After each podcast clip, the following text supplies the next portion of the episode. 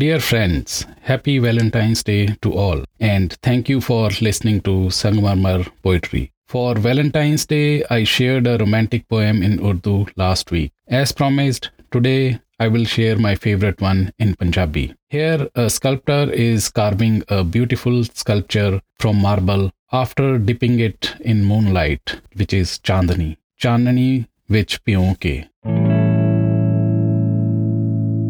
ਚਾਨਣੀ ਚ ਭਿਉਂ ਕੇ ਸੰਗਮਰਮਰ ਤਰਾਸ਼ ਰਿਹਾ ਹੈ ਕੋਈ, ਉਸ ਦੀਆਂ ਅੱਖਾਂ ਦੀ ਡੂੰਘਾਈ ਅੱਜ ਨਾਪ ਰਿਹਾ ਹੈ ਕੋਈ। ਚਾਨਣੀ ਰਾਤ ਵਿੱਚ ਜਿਉਂ ਨਦੀ ਹੈ ਤੁਰਦੀ, ਤੇਰੇ ਬਦਨ ਵਰਗੀ ਅੱਜ ਗਜ਼ਲ ਬਣਾ ਰਿਹਾ ਹੈ ਕੋਈ। ਚੰਨ ਦੀ ਚਾਨਣੀ ਖੁਸ਼ਬੂ ਮਹਿਕਾਵੇ, ਤੇਰਾ ਬਦਨ ਜਿਉਂ ਫੁੱਲ ਖਿੜ ਜਾਵੇ। ਲੈ ਕੇ ਆਪਣੀਆਂ ਬਾਹਾਂ ਵਿੱਚ ਉਸ ਦੇ ਬਦਨ ਦੀ ਗਹਿਰਾਈ ਅੱਜ ਨਾਪ ਰਿਹਾ ਹੈ ਕੋਈ। ਚੰਨ ਦੀ ਚਾਨਣੀ ਤੇ ਚਾਨਣੀ ਚ ਡੁੱਬੀ ਰਾਤ। ਇੱਕ ਪੈਗਾਮ ਦੇ ਰਿਹਾ ਹੈ ਕੋਈ। ਹੋਠਾਂ ਨੂੰ ਹੋਠਾਂ ਨਾਲ ਜੋੜ, ਅੱਖਾਂ ਨਾਲ ਜਾਮ ਪਿਆ ਰਿਹਾ ਹੈ ਕੋਈ। ਐ ਚੰਨ, ਤੂੰ ਚਲੇ ਜਾ।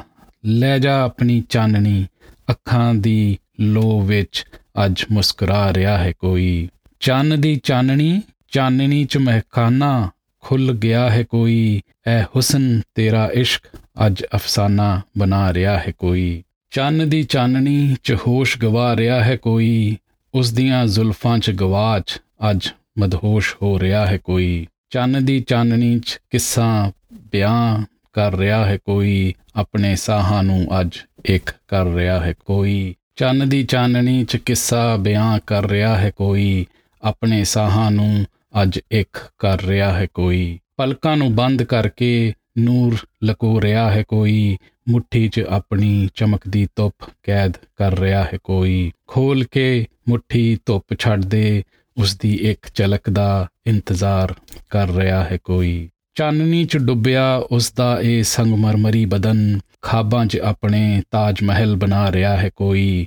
ਉਸ ਨੂੰ ਬਣਾ ਕੇ ਆਪਣੇ ਦਿਲ ਦੀ ਮੁਮਤਾਜ਼ ਖੁਦ ਨੂੰ ਸ਼ਾਹਜਹਾਂ ਬਣਾ ਰਿਹਾ ਹੈ ਕੋਈ। ਉਸ ਨੂੰ ਬਣਾ ਕੇ ਆਪਣੇ ਦਿਲ ਦੀ ਮੁਮਤਾਜ਼ ਖੁਦ ਨੂੰ ਸ਼ਾਹਜਹਾਂ ਬਣਾ ਰਿਹਾ ਹੈ ਕੋਈ।